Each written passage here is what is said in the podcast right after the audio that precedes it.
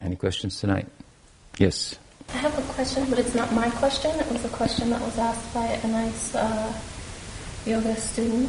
Mm-hmm. Um, and I tried to answer it thoroughly, but I was curious what your answer might be. Okay. Which was um, the idea that most traditions posit some idea of hope um, that will carry you through to do whatever the practices of your tradition. Uh, because usually it takes some effort and the need or the requirement of hope of something Hope of attainment? yes, of something uh, is there. And, and his question was, what is the hope in bhakti yoga? Mm-hmm. Uh-huh. Well, um, I think that uh, persons do engage in bhakti for different reasons. Some for maybe hope or prospect of what will become of them, hmm. or out of fear of what might become of them if they don't. And um, those are motivating factors in, in Vaidhi Bhakti. Um, so, with regard to attainment, then there's, you could say there's hope for attainment of mukti, devotional mukti. Hmm. But then in Rag Bhakti, it, it, it, uh, it uh, the motivation is, is love and and uh, rather than prospect or or um, duty or uh, fear. Hmm. Um, really, I would say that Vaidhi Bhakti is more motivated by duty. It's the right thing to do. Krishna is God, Ryan is God.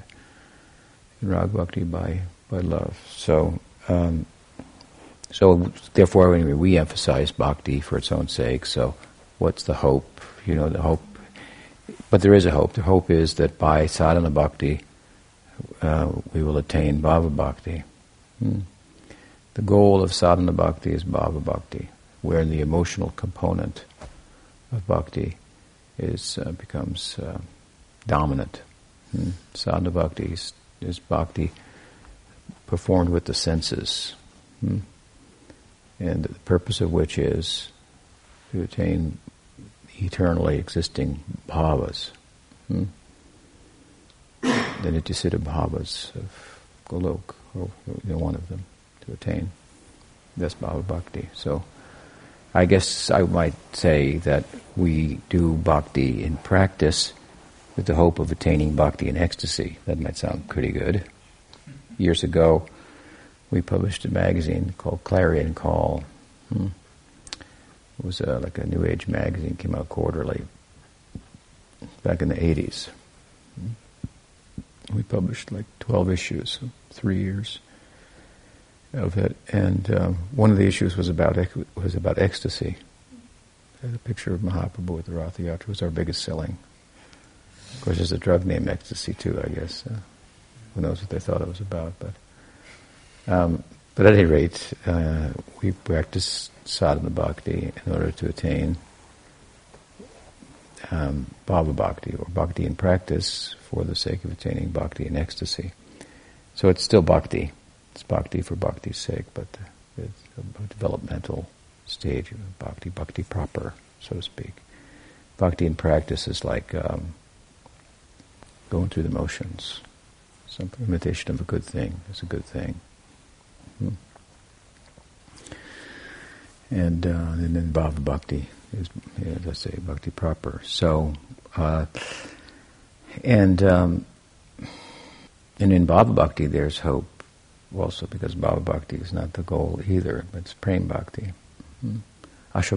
Means hope, hope beyond hope, hope without hope. Hmm. The hope in Bhakti is uh, uh, something like like this that we realize there's no hope hmm, for ourselves. There's no hope. It's very pra- practical.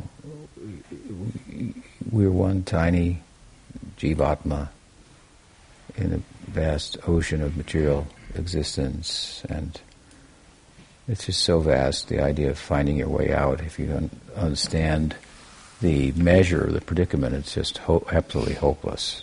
And so one has to come to that kind of hopelessness, and then and then the finding the guru is means to find hope. Hmm? And um, and lost person is, is found. You know, if you're lost, but then somebody finds you, you, you they know where to go, hmm? and so you put yourself in their hands. And I'm, I'm found. I'm not home yet, but I'm as good as home because I found a home-knowing person. Right? I'm lost in the jungle, and somebody says, "Hey, you know, we found you.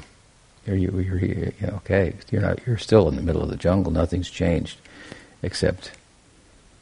Some guys you know, swooped in on a helicopter or something like that, and and uh, the whole picture changes because you've met somebody who knows the way out. Hmm? So you have to still follow them and, so forth. But so to find the guru is to be is to be is for a lost person to be found, hmm? and um, and so while we have no hope in I mean, what, what do we have? We have mental, intellectual, physical capacities, and they have no currency. They're not have no they have no purchasing power for something that's trans, transcendent mm, to them, mm, which is what we want. And then our self, well, we're a unit of, of transcendence, but we're, sorry to say, but we're defective by nature. That's why we're in this situation. We're we're prone to a situation like this, tatasta. So, where there, whereas the Swarup Shakti, those manifest as Swarup Shakti, the Parikar, the associates of Krishna, they're not prone to this. So we're even defective spiritually, comparatively. Hmm? So we have no hope. Hmm? That's our position. Um, but that the Swarup Shakti is generous, very generous and accommodating, suddenly a hope starts to come hmm, within us. Not in ourself, not in our own abilities, qualities, so forth, but um, in, uh, in under- based on understanding of the merciful nature, disposition of the Swarup Shakti, coming through the Guru Parampara, bhakti, the sadhus, and so forth. Hmm. They overlook our condition and make it possible for us to enter there. So we have we we uh, it's we under, by understanding the nature of Krishna we develop hope. Hmm? Knowing what Krishna is like, we think we have there's hope for us. Hmm? But independent of that, then we have no hope. But he seems to be thinking about some kind of like, what's in it for me? What's in it for me? So another way to talk about that is is is is what's in it for you is is getting over the idea that of what's in it for me, which is the whole problem. Hmm? That's the problem. What's in it for me? Hmm? Thinking yourself as somehow separate from the whole or somehow central Hmm. I mean, these talks of Sridhar Maharaj, you hear this kind of thing over and over again. It's very, very powerful. These are very foundational kind of concepts. Hmm. People want to talk about, you know, what is the disposition of a manjari, and, you know, but you got to get these things in, in, place that he talks about. It's very, very powerful. He does it very eloquently and uh, poetically and philosophically. Hmm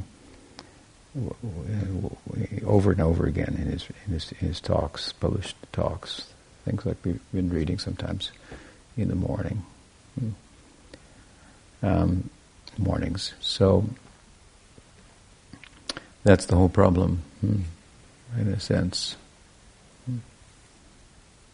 The idea that there's something in it for me. Bhaktis, it's all for Krishna. Of course, you're part and parcel of Krishna, so your interest is going to be served there. You're going to be in your right. You're basically to be in your rightful position. Your rightful position is to be a servant. Hmm? and you'll be satisfied in that position. Hmm.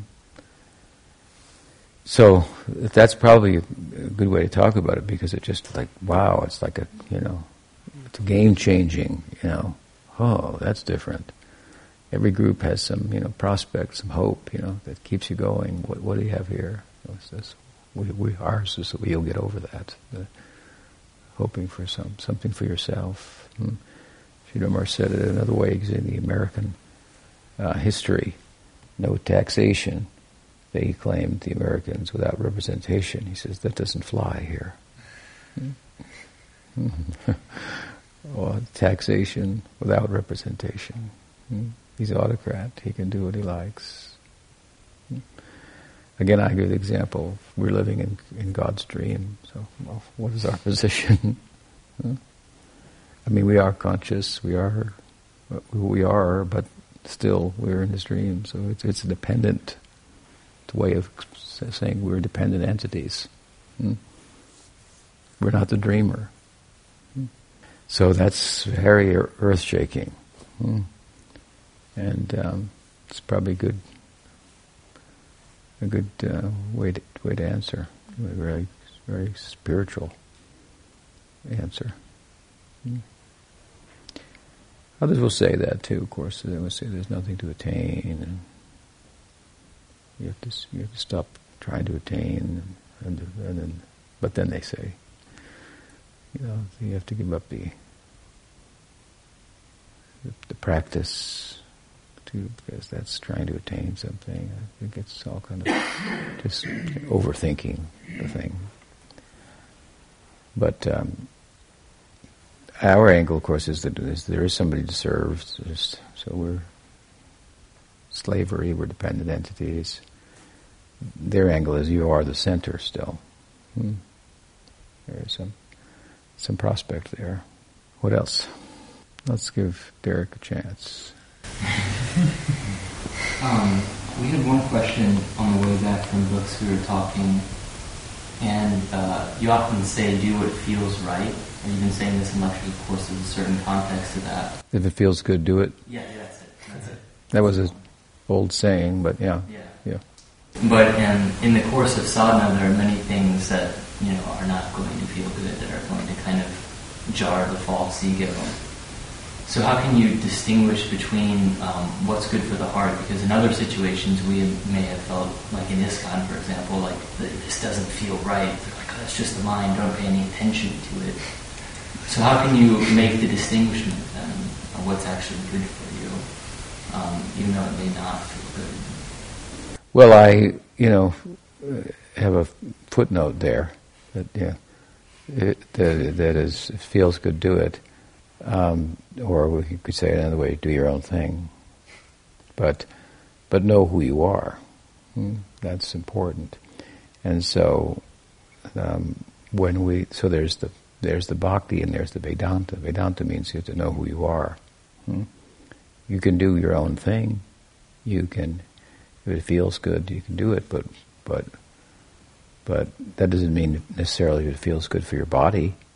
You can do because you're not the body. That's the Vedanta. Hmm? So, so the important part is is there the small, just fine print. is you have to know who you are. So, yeah.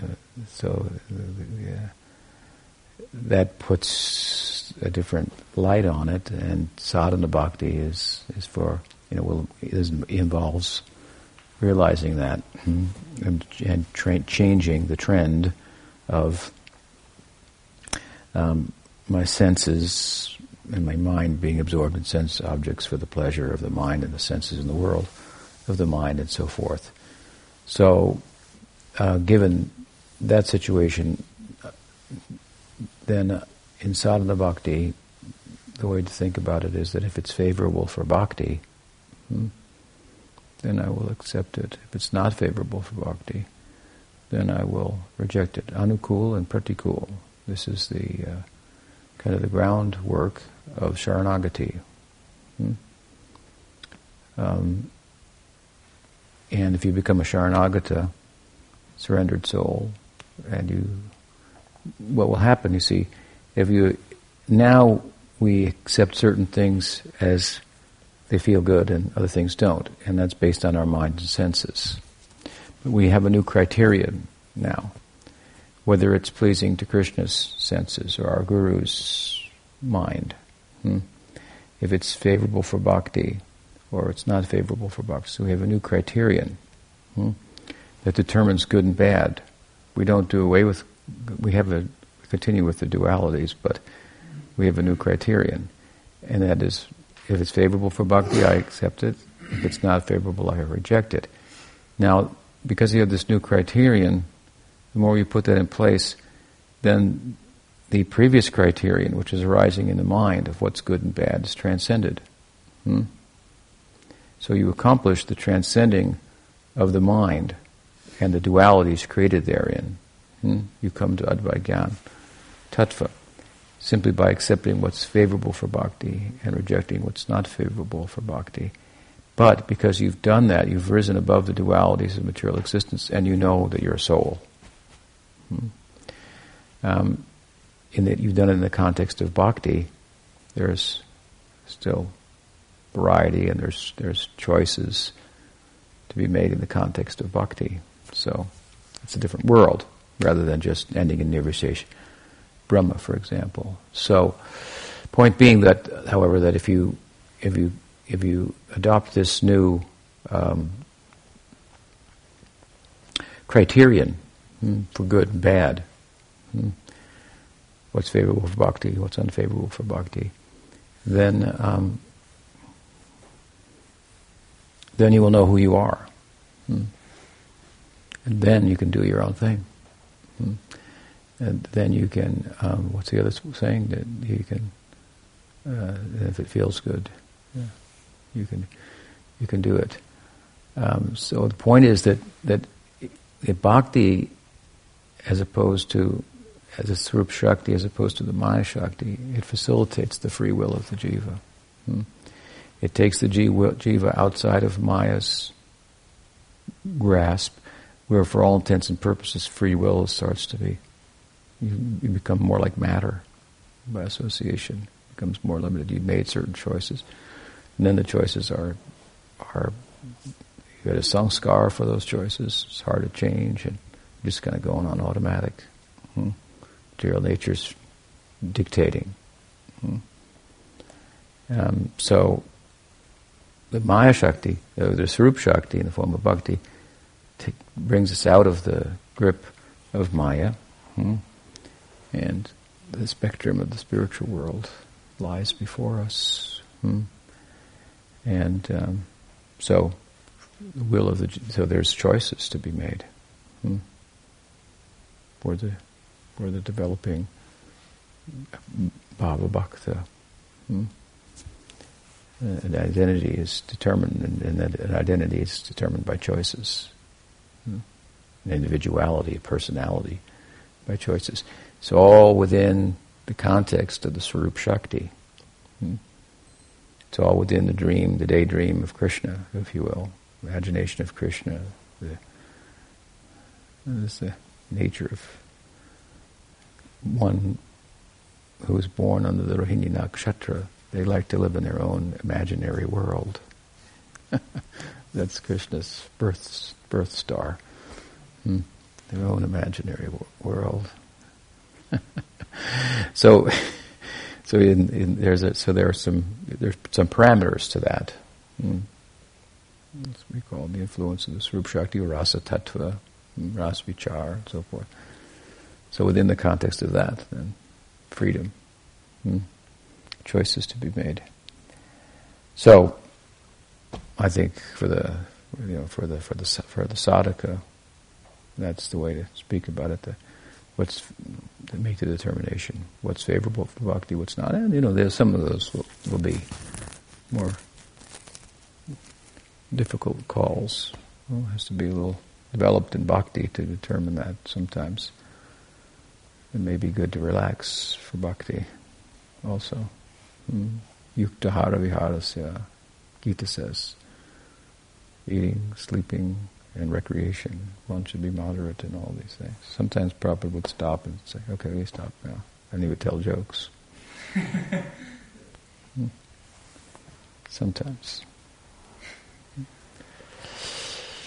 Not too much. To, he had quite a mission, you know, to of things to accomplish. Very driven person. But uh, but that's the uh, should be our criterion. Hmm. This help me in my bhakti. Hmm. I want to be the the, the, the dasya of Chaitanya Mahaprabhu. This the identity I'm cultivating. Will this help me or not? Hmm. So a whole other world of goods and bads. Hmm. And then, and and this again, this is kind of the basis of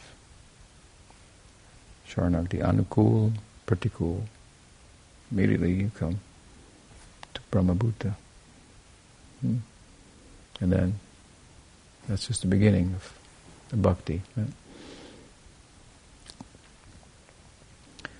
So yeah, do your own thing. Yeah, if it feels good, do it. Um, it's a way of saying that there are bhaktis, there's freedom in slavery. Hmm. In divine slavery, there's so much freedom. We want freedom.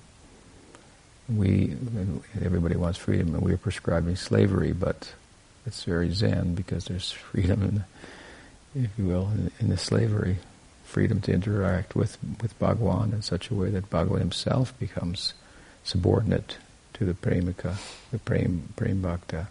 Hmm? So the, one of the characteristics of prem, Krishna akarshani, conquers Krishna. That's the meaning, the whole meaning of the braj. You have to understand, that's the whole meaning of the braj. Krishna is God conquered by bhakti. He is a plaything in the hands of Nanda, Yashoda, and Vatsalya, bhakti, and gopis, and Madhurya Rasa, and his friends, and Sakhya and so forth. He's just like taking a shape, corresponds with their bhakti. Hmm. Bhakti completely rules. Vrindavaneshwari, Radhe, Radhe, hmm. Haripriya, she's running the whole, managing the whole affair, as we heard the other day. She's the management is under her control. She's the boss lady there. Hmm.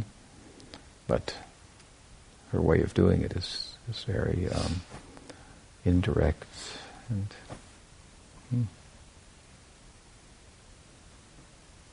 All the credit goes to Krishna, but she's actually the one. Hmm? She's the wind beneath his wings.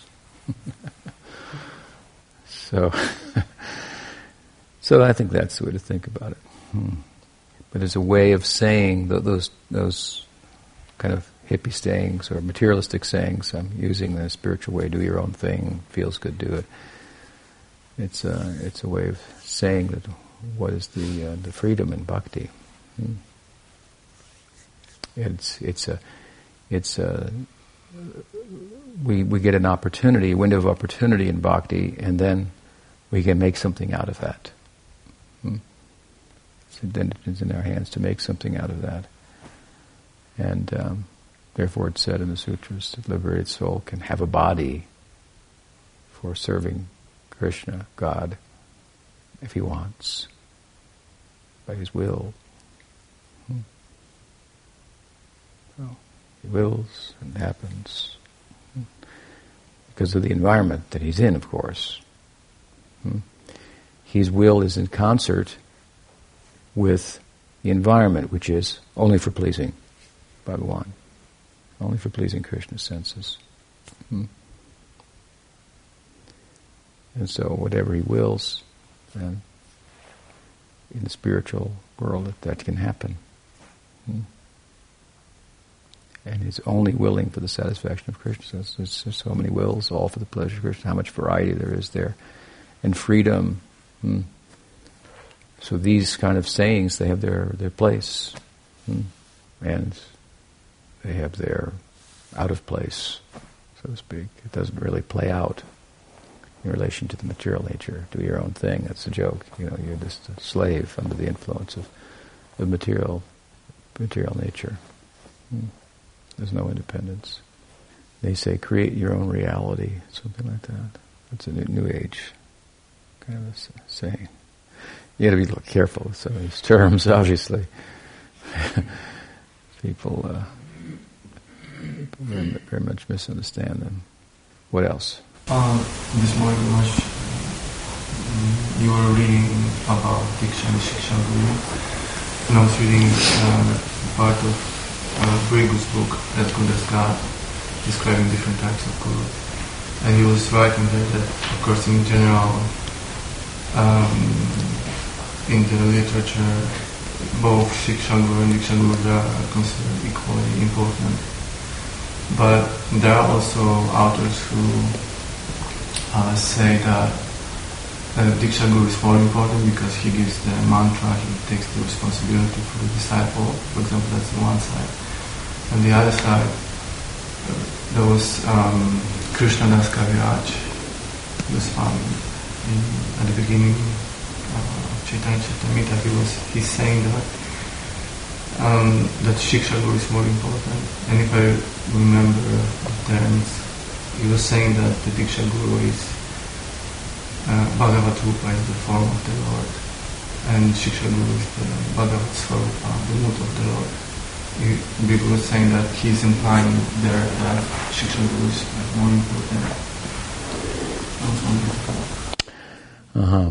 Um, well, I don't, I don't, I don't necessarily agree with that. Um, um, and of course, first of all, in most instances, the, Siksha, the Diksha Guru is the Siksha Guru as well. So, uh, and yeah, Kaviraj says that the uh, Goswami says that the Diksha Guru is the Rup and Siksha Guru the Swarup, but form and nature. Hmm. Um, but I think that some try to make more out of that than than than there is to be said. I mean, the, the swarup can also can also mean form, hmm? And um, rup also means beauty. I think he means well. Uh, it, you could say that the, the the diksha involves the function of imparting the mantra which, but um, it's accompanied by some explanation. Hmm. So, in that sense, the Diksha Guru is also giving Siksha. Hmm. And you could say that the explanation constitutes speaking about the, the nature of, of the, uh, the nature of that which has a form and a shape, the mantra. Hmm, I suppose. Um, but I, I, I, I, like the um, this kind of the spiritual logic of Sridhar Maharaj that puts it all, you know, to rest when he says, which is the most important guru? He says, well, the one that helps you the most. Like, okay, yeah, it answers all questions. And we see in the history of some Sampradayas, Siksha gurus are more important for some in their lives, or others, the Diksha Gurus are more important. Hmm. Um, they just have different functions, I mean, basically. But that's in a very, you know, you're speaking about, to say they have different functions, you're speaking about the Diksha Guru in an extremely limited sense. He gives the mantra. But no Diksha, man, no Diksha Guru only just gives the mantra. Here's a mantra. Don't talk to me. talk to someone else. You know, I mean, he's given siksha just to start with, that, that you know, clear the doubts and and so forth, and prepare the ground, and so forth. So, the idea that there's some totally, you know, independent phenomenon called the diksha guru that's devoid of any siksha, it's just it's, just doesn't it doesn't exist. Hmm? So I, I don't think that there's really such a distinction being being made there. Um, Bhakti Vinod makes the point that without siksha, the diksha doesn't fructify. It's, but that's like saying without, without water, the seed doesn't fructify. It's not minimizing the necessity of the seed. Obviously, you have to have the seed. So um, the functions are different. They're, they're, they're under different jurisdiction, the jurisdiction of sambandha and Abhideya. Hmm. Abhideya means the way, Sambandha means the relationship. So, I mean, you give the mantra, you're, you're now establishing a relationship with Krishna through the mantra. Hmm. Um, and as I say, then you give explanations, how to chant it, whatever that is. So that's Siksha, Abhideya, hmm? Govindaji, Abhideya, Madan Mohan, um, Sambandha. Hmm? So there's you know a fair amount of uh, inter- integration that I think that, that, as I say, I like Sridhar Maharaj's answer. The one who helps you the most hmm, is the most important guru. And um, I mean, he only mentions the Siksha Guru, the Diksha Guru. There's the there's other gurus. There's the Pradarshak Guru. There's the Sannyas Guru. So um, if you you know if you if you take well the Siksha Guru is one who teaches about bhajan, but it's not necessarily the case of Diksha Guru. Bhajan is practice, so so again, there's no real meaning to an entirely isolated Diksha Guru who does nothing but give Diksha. As well as possible, you could have someone who's just too gone, too far gone to do anything but give Diksha, and you just bring him up, he gives a Diksha, and then other gurus explain everything. Hmm. Yeah. Well, you got some instructions, but not much. Yeah. Yeah. So it's just kind of what angle you you know, you, you, look at it, which is more important? Again, the seed or the or the or the, or the watering, the cultivating. Hmm. Cultivating comes before the seed, so without that, you just put a seed, and the ground has not been cultivated. Then, so who's doing that? It's usually by siksha that the diksha guru becomes understood cap- captured. He gives siksha, and the, the disciple says, I want diksha. So the siksha determines the diksha. They're so interrelated. Hmm. His main point there, Krishnadas Kaviraj, is that, is that the Guru is, is a manifestation of Krishna. Hmm. Siksha or Diksha. But I think also by um, introducing a plurality of gurus, it's um, he his explanation um, opens the door for a more of an adhibhotic perspective that he won't get stuck in an adhyatmic perspective, which is literal and my guru is the only guru, and you know in, in the full sense of the term. Hmm. Suddenly, there's a, as soon as there's a plurality of gurus, there's relativity. Mm. Otherwise, you, you, may not think exists. Relativity doesn't mean bad. Um, for example, there's the, uh, or material, it doesn't necessarily even mean material. Hmm. For example, some devotee ha- has uh, Sakhya Bhav, some has Madhurya Bhav, so there's some relativity. Hmm? You understand? But it's not bad. It's not material. Hmm? So, according to the Bhav, the, the Guru has certain preoccupations and and uh, and, uh, under the influence of another Bhav, have other preoccupations. Hmm? So, which one's right? They're both right. So there's some relativity. It's not that this is the only way to do it. Hmm? This is the only way to understand the verse. Hmm. To say this another way, immediately means your way is relative in a, in a, in a, in a spiritual sense. Hmm. You follow? Mm-hmm.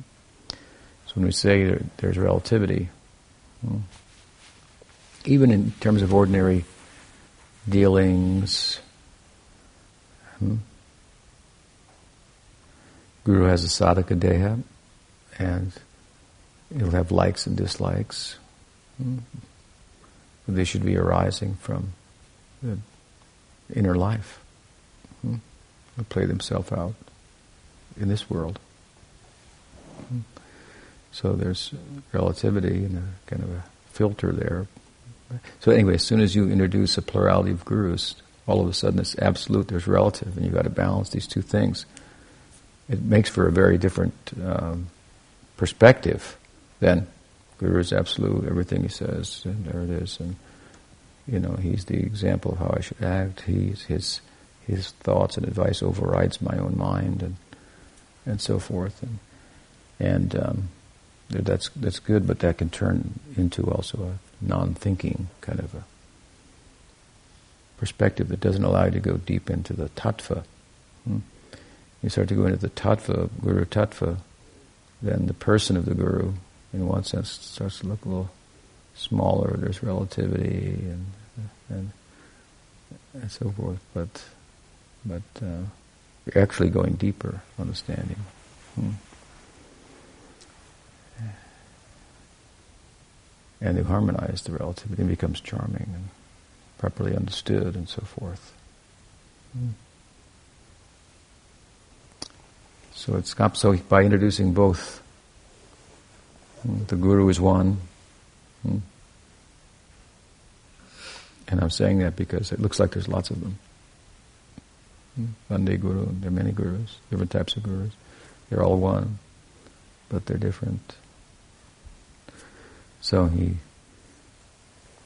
he immediately have to have you understand the implications of that. You have to deal with, and that's the world he lived in. Krishnadas Kaviraj, a world of different gurus and and uh, all one teaching, but different bhavas, and, and he's inviting us into that world.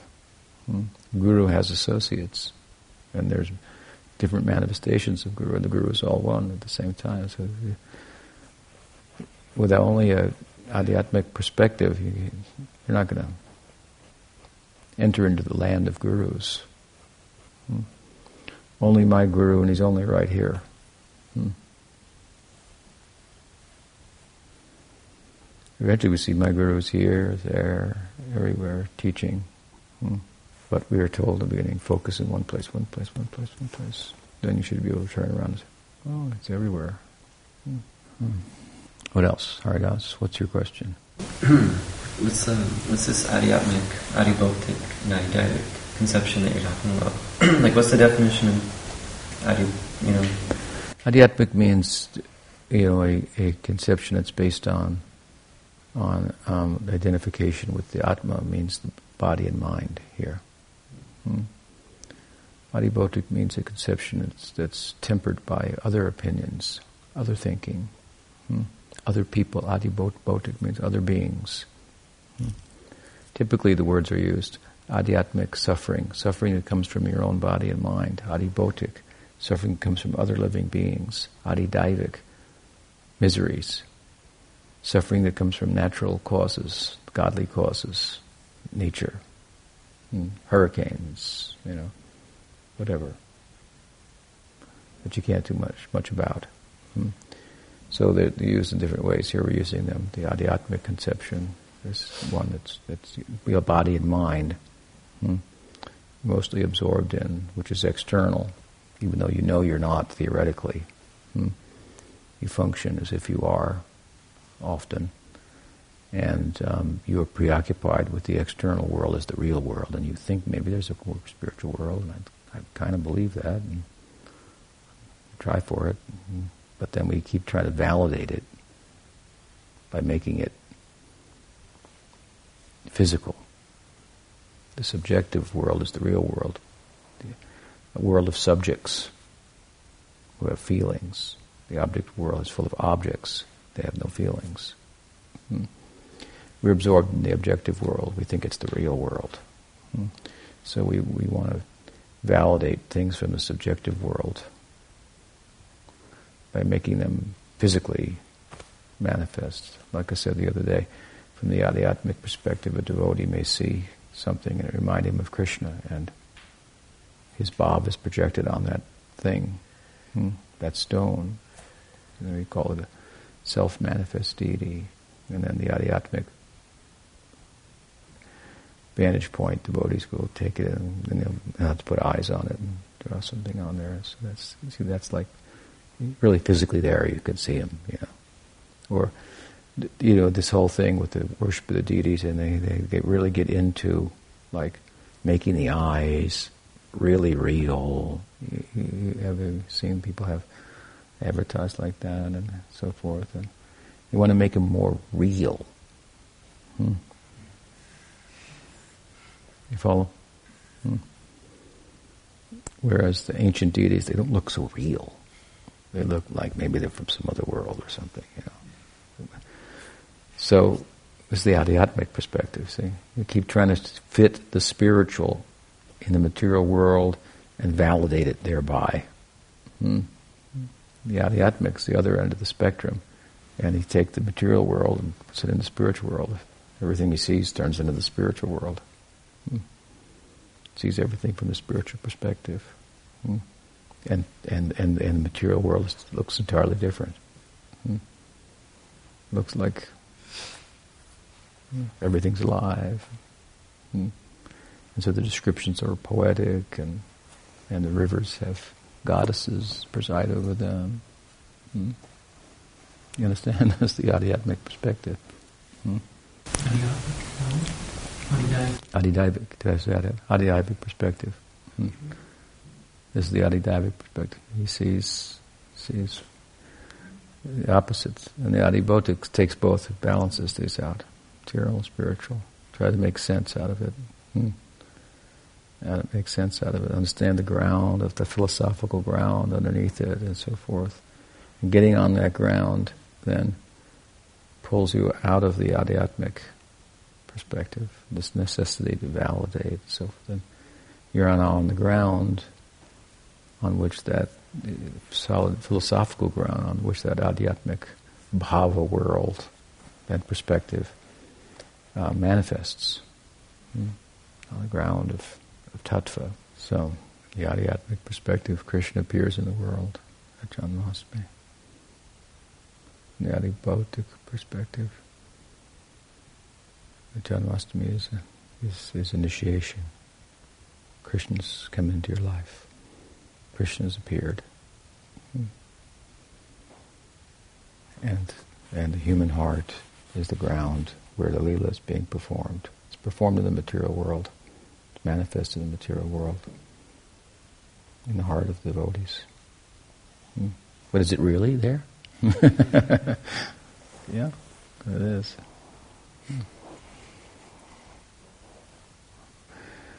And so then, then from the Adhyatmic perspective, you're having a problem. You're trying to fit the spiritual world and the material world. You're having problems. It's not quite fitting. Hmm. So you have to just say, well, they're all in Maya. You know, they say the laws like this of the world, natural world. You know, Hmm. The adibhotic perspective can harmonize it and hmm.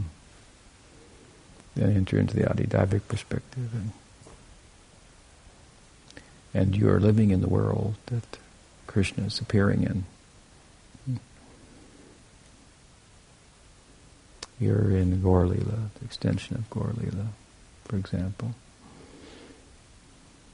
Of course, Chaitanya Mahaprabhu really, really appeared in the world. Hmm. Krishna too, but he is Krishna. Hmm. All avatars appeared in him. We have but to go there. Only Chaitanya Mahaprabhu. He personally appeared. Hmm. How will, you, how will you believe that there's a, there's a Varaha, a pig who picked up the world with his tusks? Because the Brahma manifest in Chaitanya Mahaprabhu.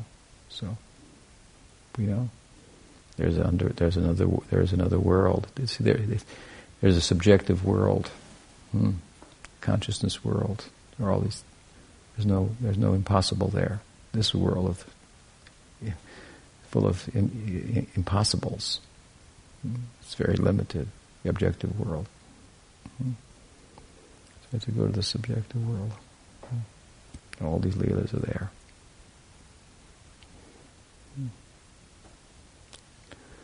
And in Mahaprabhu, then he's, as I say, we can't prove the the, the that uh, historically, in the way things are historically proven today, Krishna appeared in the world and did these things and so forth. But you can prove that Chaitanya Mahaprabhu did. Hmm? And he's absorbed in Krishna. Hmm? So the reality of Krishna becomes apparent by observing the person of Chaitanya Mahaprabhu and the desirability hmm, of absorption in Krishna becomes apparent in empiric analysis of Chaitanya Mahaprabhu. Hmm. So this is how we empirically validate the existence of Krishna. Varaha, Kurma, Nrisingha, so all in, in Chaitanya Mahaprabhu. That's how important Chaitanya Mahaprabhu's appearance is. It's all validated right there. Hmm. It says there's this, there's this subjective world, and sometimes it, to one extent or another, it pops up and shows itself in the material world to devotees. They see it. It said that Krishna came on earth, but only certain people could recognize him. What does that mean? Hmm. They didn't recognize him. So. Far as they were concerned, God didn't come to, come to, never came to the world. So it's all in the eyes of the devotees. You see? Beauty is in the eye of the beholder. Hmm? Because of their hearts, they, they're seeing Krishna. Hmm? Krishna is in the heart of the devotees. That's what he says. Sadhanam hridayam mayam. Hmm? I live in the hearts of my of the sadhus, and they live in my heart. You have to think like this. Sometimes we talk about it in a lot of physical kind of ways, because that's how the orientation of people. Hmm, that may help them. For that matter, what is the objective world? The Sridhar said it's an iceberg, an ocean of consciousness, floating. Consciousness is the main thing. There's a little iceberg floating here. And it will melt. All go back into Vishnu. That help? Yeah, interesting. Challenging. What else? What's the time? Another question? Um, yesterday in class, describing the Sanchari Bhav of love of a friend could sometimes take the form of a Sthayi Bhav. You gave the example of the Manjaris in relation to Radha. So I was wondering if that same logic could be applied in other relationships. Um, in Braj and even with the Guru, can that same sort of logic be applied? The logic being that the, the, the, the Sanchari Bhav augments the Sthayi Bhav? Yeah, that's the whole idea. What are the, what are the, what are the relationships between the devotees? What do they constitute? Because devotees love one another. But Bhakti Rasa is all about loving Krishna. So how do we, what is that thing? That devotees like one another. Hmm. That's the question, in one sense. It comes in Rupa Goswami's mind, and he answers by saying, Suhridrati, this is the love called love of the friend. It's a sanchari. Hmm? So it plays out, yeah, sure. Navadvip, and I mean, you're talking about rasa, but you can take it to a low level. And your friendship with other devotees helps you in the service of your guru. Hmm? You're all serving your guru. Hmm? And others, their example, encouragement, your relationship with them helps, gives you strength. And so it plays out on, on a low level. Husband and wife, it can play out. If they help one another, you know, to become Krishna conscious. Hmm? It's just love of devotees. It's called Suhridrati. I mean, when it comes to the point of rasa, then, you know, then that's fully played out, and it's, and it's a sanchari. Hmm? Sanchari Bhav. I was thinking that that Sanchari Bhav, it, it acted like a Sthayi Bhav in the case of the Manjaris in relation. Oh, you want you, that's called Bhavalas, yeah. Hmm. So you want to say you want to say is there Bhavalas outside of Madhuri Rasa, outside of Manjari Bhav? Yeah. Hmm. Yeah. Yeah, there are some. There can be instances like that. Hmm. Um, yeah, there's something similar. Guru when Guru Bhakti becomes the Angi, and Krishna Bhakti becomes the Anga. Hmm. The body becomes Guru Bhakti, and the, and the limb of that becomes Bhakti to Krishna. This is a reversal because uh, ordinarily Guru Bhakti is anga of the body of Krishna Bhakti. So in order to do Krishna Bhakti, you have to do Guru Bhakti. Hmm. But the reversal of that is this, this is a special circumstance. It's not exactly, it's a similar idea. Hmm. It's very pleasing to Krishna. Hmm. It's said. Hmm. So, and then sometimes they will say, I guess, Nityananda Bhavalas, Advaita Bhavalas, I've heard. Different paribars, they, some, they're just, I guess you could say, they're, they're Prabhupada Bhavalas. so, we try to help them out, you know, give them some reason to be as crazy as they are. that, uh, you know, takes it to makes it beautiful rather than sectarian. So, yeah, it's possible. Hmm. There's no, there's no bar, but it, it's it's it's not common. Whereas the Manjari Bhav is, is very prominent and example of that. It's very prominent, most prominent in our sampradaya. What else? so, um, I accidentally broke Ekadashi today. Ate a little maha sweet, and I thought, oh, looks nice. So, what can I do to um, atone for my accidental Kadashi? Generally, generally, remorse for offenses committed is sufficient. At the same time, it's said that seva aparad can be counteracted hmm, by kirtan. So, nam, bhajan, that is um, different from archan. Seva aparad means in the, in the context of archan. So kirtan is superior, especially in Kali Yuga. Hmm.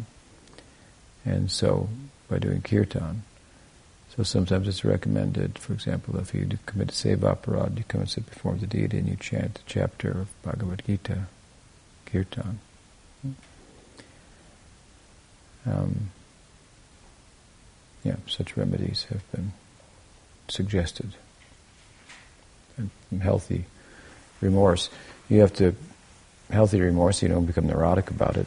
You, understand that that the, malice is is is what's really behind offense, not unconsciously, unknowingly making mistakes, and, immediately you're remorse. Oh gosh, I broke a cause. Yeah. So you you kind of you're you're covered there. Hmm. Hmm. But then we go over the top, and we'll come and do kirtan, or like I say, chant a chapter of the text, and hmm. otherwise one thing. Us you know, never any problem. Know, it doesn't, and his, his genuine remorse is, becomes in question. Hmm. Becomes in question. We think, well, whatever, whatever, you know You become a little lax. And if you have remorse, then you, you, want, if you want to do something about it, you ask about it. Yes, you have. It's good. It said Bhava Grahi Janardana, so Krishna accepts the feeling. Hmm. What else? Yes. So, in your commentary, Shikshashtak, in the second verse, there you have explained that um, Krishna Nam is fully invested with all of his Shaktis, because it's an outpouring of affection, affection of all of his devotees whose hearts are uh, imbued with that Swarup Shakti. and praying. But then at the same time, we hear that uh, like Mahaprabhu strongly down, Nam and praying. So that that kind of like seems that they're different, Nam and then praying like Brahma Shakti, Swarup Shakti, and he's kind of joining them together. Is that just like an analogy to help us understand that he's bringing um, Nam, he's bringing Braj Nam, offering something which was not normally available before. You mean he, he, he wove together Prem and the Yuga Dharma? Yeah. Yeah. Prema Nam, Sinama Prema, Nama Nanti Payana Samsara, Mm-hmm. the world. Because yeah, that verse is specifically talking about Kirtan. Mm-hmm. So, um, So what's your question? well, I was trying to like understand that. Nam Shreshtam. Yeah, it- this this is really the point. Right? The conception of the name that Mahaprabhu was giving. He's bringing Braj praying, he's offering Braj Bhakti through the medium of Braj Krishna Nam. Ultimately, in, in other yugas, other yuga dharmas, it's Vaikuntha Nam, it's Taraka Brahma Nam. Taraka Brahmanam, deliverance, not Paraka. Paraka means competence to. It implies the competence, the, the power to overwhelm Krishna. Hmm. So, yeah, so Mahaprabhu says, Nam Namakari Bahurani Sarva Shaktis. God has many names filled with his Shakti. Hmm. And um, I've never heard that before, like you say there, in that explanation that the name is, like, because it's an outpouring of affection from devotees, how it's in you, like with that Shakti. Well, it's comparing primary names to secondary names, like Paramatma, Brahman. Hmm. These are names of God too, but Shakti is not manifest there. Um, so, you know, in the broader sense, well, there's Vaidhi Bhakti, Vaikuntha, also Swarup Shakti is manifest there. Hmm. So he says, Nam Name Kahari Bahudani Dasar Shaktis. He's not concerned with the secondary names, the primary names. But the higher you go, the more primary, in a sense, they become. The more they speak about what what God's about, really. Hmm. They depict, they, they, they, transport us into what makes him tick hmm, in the Braj. And so there, in that sense, then you have Hare Krishna mantra, but different conceptions of the Hare Krishna mantra. And some people have a conception of, you know, Saguna Nam for entering into Brahma Suja only. Hmm. Some have Vaikuntha conception, and then we say Mahaprabhu Raghunath says Nama Shreshtam, the highest conception of the name. Hmm. So, and in Gaudiya Vaishnavism, then all the Bhajan, Jashodanandan, hmm, Gopi, Paranadana, hmm, hmm, Kaliya Damana, these are all uh, primary names that speak about him in ways that that uh, he's not spoken about in Vaikuntha. So these names are very dear to him. They have great power to. These, you know, the names that they call him in Braj. He's completely captivated by those names. So, Nam Dharma, that's a general thing. Every religious tradition says the name is sacred and so forth. But Mahaprabhu, what he's done is very special. And then you see the special result that comes in Mahaprabhu. Say, what's all names of God? What's the difference? Well, in one sense, yeah, you know, God's name is sacred. Still, Mahaprabhu wanted to take a universal principle, the efficacy of sound from a secular point of view. Um, now they say, some people in science, that the world is made of sounds. String theory. Hmm? the world is a concert in the mind of God. String theory, so it seems to have something to do with sound. I don't know much about it. They, they speak about it like that. Hmm. So sound, vibrations. Hmm. So the efficacy, the power of sound, holding the world together. That's what we say. We say the world comes from sound. Mantra. Hmm. Omkar, the, the flute sound of Krishna. So, string theory. Then you go to a, you go to a religious um, perspective, and cross culturally the different religions acknowledge a divine logos. The beginning, the word there was the word, and the word and was one with God, or something like that. And um, you look at the different traditions, and they have some idea of the sacredness to the name of God. So, you know, from a religious point of view, this is universal. See, it's broad. Mahaprabhu taking a broad concept, and let's make sense out of this. Okay, everybody agrees with this, so let's churn it. Hmm? Let's use it as our principle for getting everybody on the same page. There's power in sound, and and and the world comes from sound, and by sound we could get out of the world or understand the world. It is a sound, so okay. So sound is the way. Hmm? and then the sound that represents the the source, that's the sound. Hmm?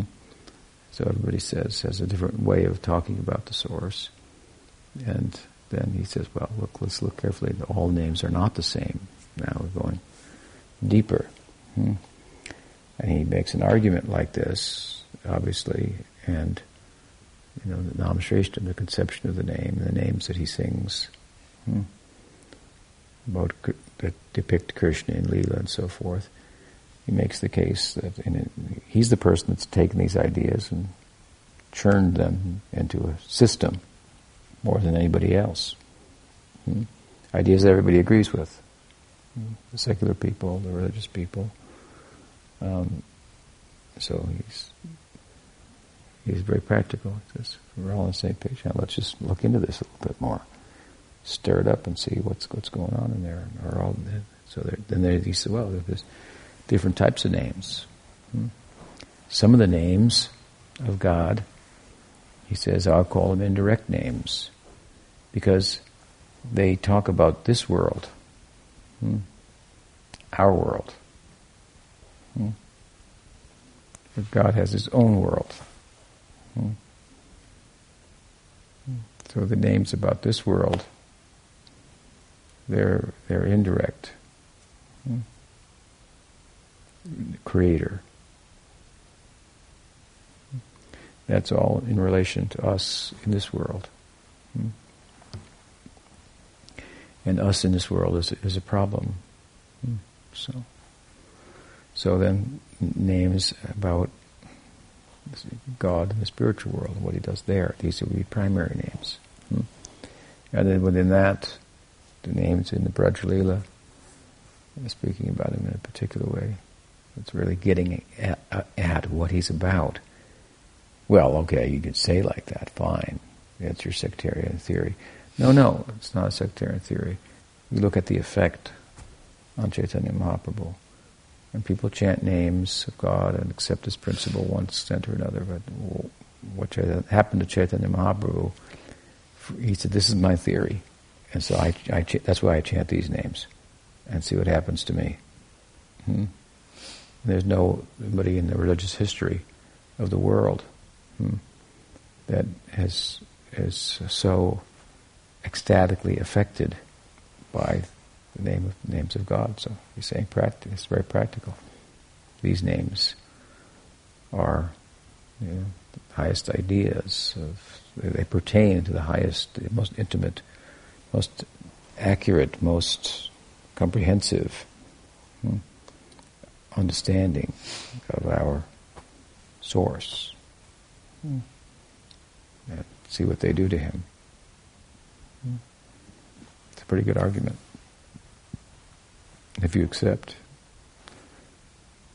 the power of sound to transform your life.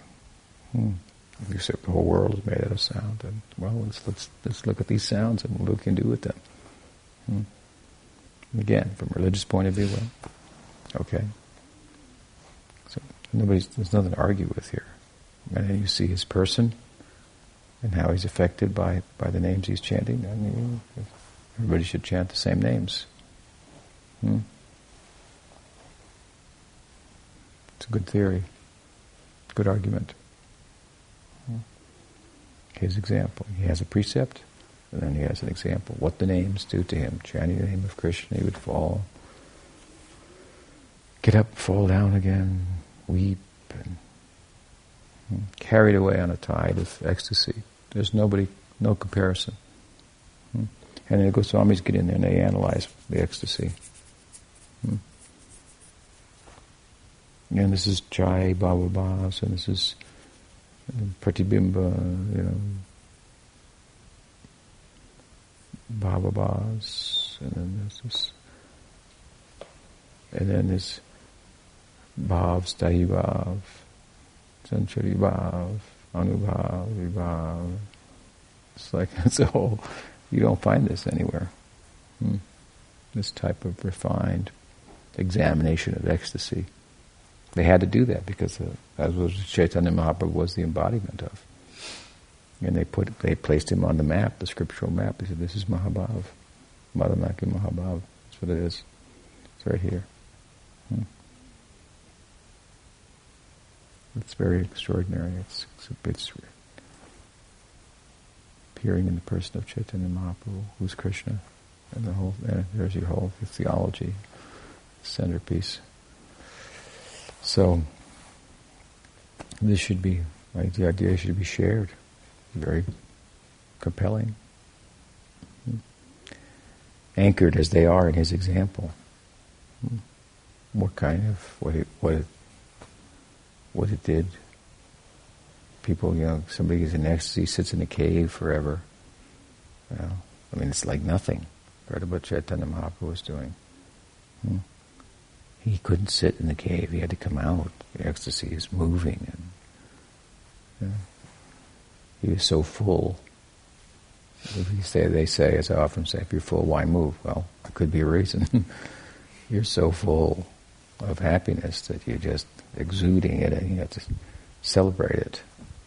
Hmm. And then the Goswamis are writing books trying to explain what is the ecstasy of Chaitanya Mahaprabhu? Hmm?